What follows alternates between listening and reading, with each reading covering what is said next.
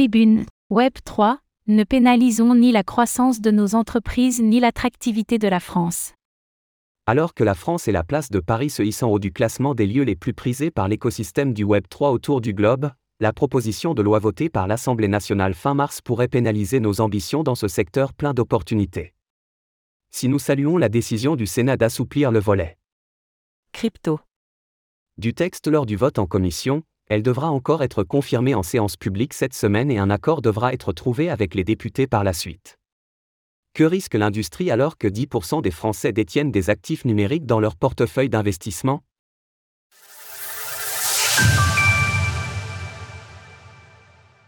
Le 30 mars 2023, l'Assemblée nationale a voté en faveur d'un projet de loi visant à encadrer l'influence commerciale sur les réseaux sociaux.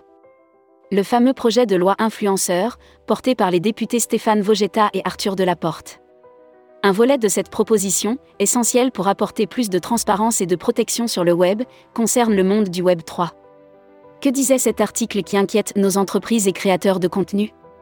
Il impose aux entreprises souhaitant promouvoir leurs produits et services d'être agréées en tant que prestataires de services sur actifs numériques, PSAN. Or, à l'heure actuelle, aucune entreprise ne dispose de cet agrément PSAN, qui reste optionnel pour le bon fonctionnement des sociétés.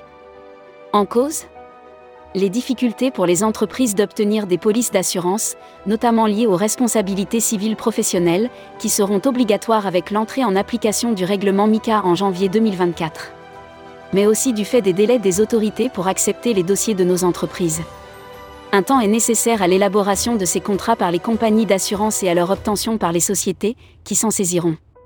Quoi qu'il en soit, cet agrément optionnel n'apporte pas de garanties additionnelles pour le consommateur par rapport à l'enregistrement PSAN dans la diffusion de contenus à caractère promotionnel. Aujourd'hui, près de 70 entreprises disposent de ce statut créé par la loi Pacte en 2019 et largement renforcé en mars dernier par la loi DADU. Pour rappel, ce dispositif est obligatoire pour exercer en France et pour communiquer auprès du grand public. C'est notamment ce qui permet, avec talent, à la France de draguer les géants mondiaux du secteur et faire de Paris une place forte. En permettant l'influence commerciale qu'aux seules entreprises agréées, la première version du texte voté à l'Assemblée pourrait donc interdire à toutes les entreprises d'avoir recours à la publicité ou au contenu sponsorisé en lien avec les cryptoactifs. Une telle interdiction pourrait avoir des conséquences désastreuses sur l'avenir de l'écosystème des cryptoactifs en France.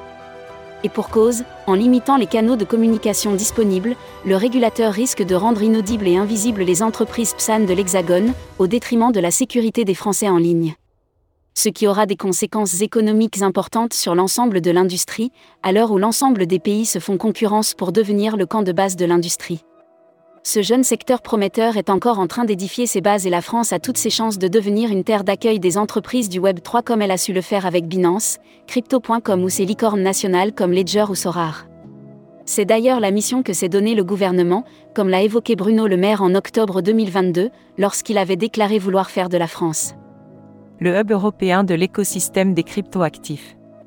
Comment développer et retenir les entreprises françaises, ou attirer celles de l'étranger, si elles ne peuvent pas adresser un public local Il semble essentiel que dans la suite des débats, les préoccupations des professionnels du secteur soient prises en compte afin de développer des solutions alternatives et permettre une communication responsable sur les actifs numériques, en vue de mieux informer et protéger les utilisateurs. Alors, quelles alternatives s'offrent aux législateurs? Permettre aux entreprises enregistrées PSAN de recourir à ces pratiques commerciales, qui sont déjà encadrées par ce premier versant de la loi Pacte. Également, permettre aux acteurs ne rentrant pas dans le champ d'application de cette loi Pacte, dont nos licornes Ledger et Sorar, de continuer de promouvoir leurs services auprès du public français. Ces positions sont notamment portées par l'ADAN, l'association professionnelle du secteur, rassemblant plus de 200 entreprises du Web 3. À ce titre, ce mercredi 3 mai, la Commission des affaires économiques du Sénat semble avoir pris en compte l'inquiétude des entreprises en intégrant ces demandes. Le vote en hémicycle devrait avoir lieu demain, mercredi 10 mai, et les discussions se poursuivent entre l'industrie et les décideurs dans le cadre des navettes parlementaires. L'Assemblée nationale et les co-rapporteurs du texte continuent également de chercher des solutions aux côtés de l'industrie pour combiner au mieux la protection du consommateur et l'innovation sectorielle. Il est certain qu'en allant dans ce sens, cette proposition de loi sera une réelle opportunité pour encadrer efficacement l'influence sur cryptoactifs au bénéfice des consommateurs. Autrement, Elle sonnera la fin d'un écosystème florissant et prometteur composé de 7000 emplois directs et indirects et qui pourrait en générer plusieurs dizaines de milliers en France d'ici 2030, selon une étude de KPMG réalisée en 2022, sans pour autant mieux protéger les Français. Les PSAN régulés par l'AMF et bénéficiant de l'enregistrement sont soumis à des critères stricts et des obligations de communication claires et non trompeuses envers leur public, conformément aux lois Pacte et DADU.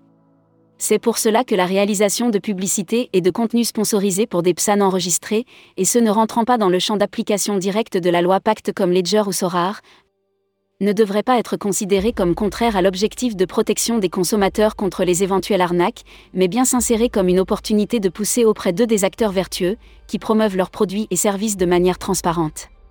Il en va de la survie de cette industrie et de l'attractivité de la France dans le secteur du Web 3, à l'heure où 10% de nos concitoyens détiennent d'or et déjà des actifs numériques dans leur patrimoine, d'après l'étude Adam-KPMG et Ipsos d'avril 2023.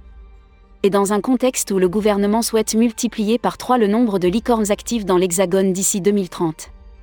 Les co-signataires, Adam, Alira, Binance, Bitgen, Bitstack, Bitstamp, Comet, Cryptech, Descoin, Echotlab, Filmining, Ilium, Meria, Pemium, Request Finance, Sesters, Taylor, Waltio, Young Platform, Yuzu. Vous souhaitez vous associer à cette tribune ou faire entendre votre voix? Contactez-nous à editorial.cryptost.fr. Retrouvez toutes les actualités crypto sur le site cryptost.fr.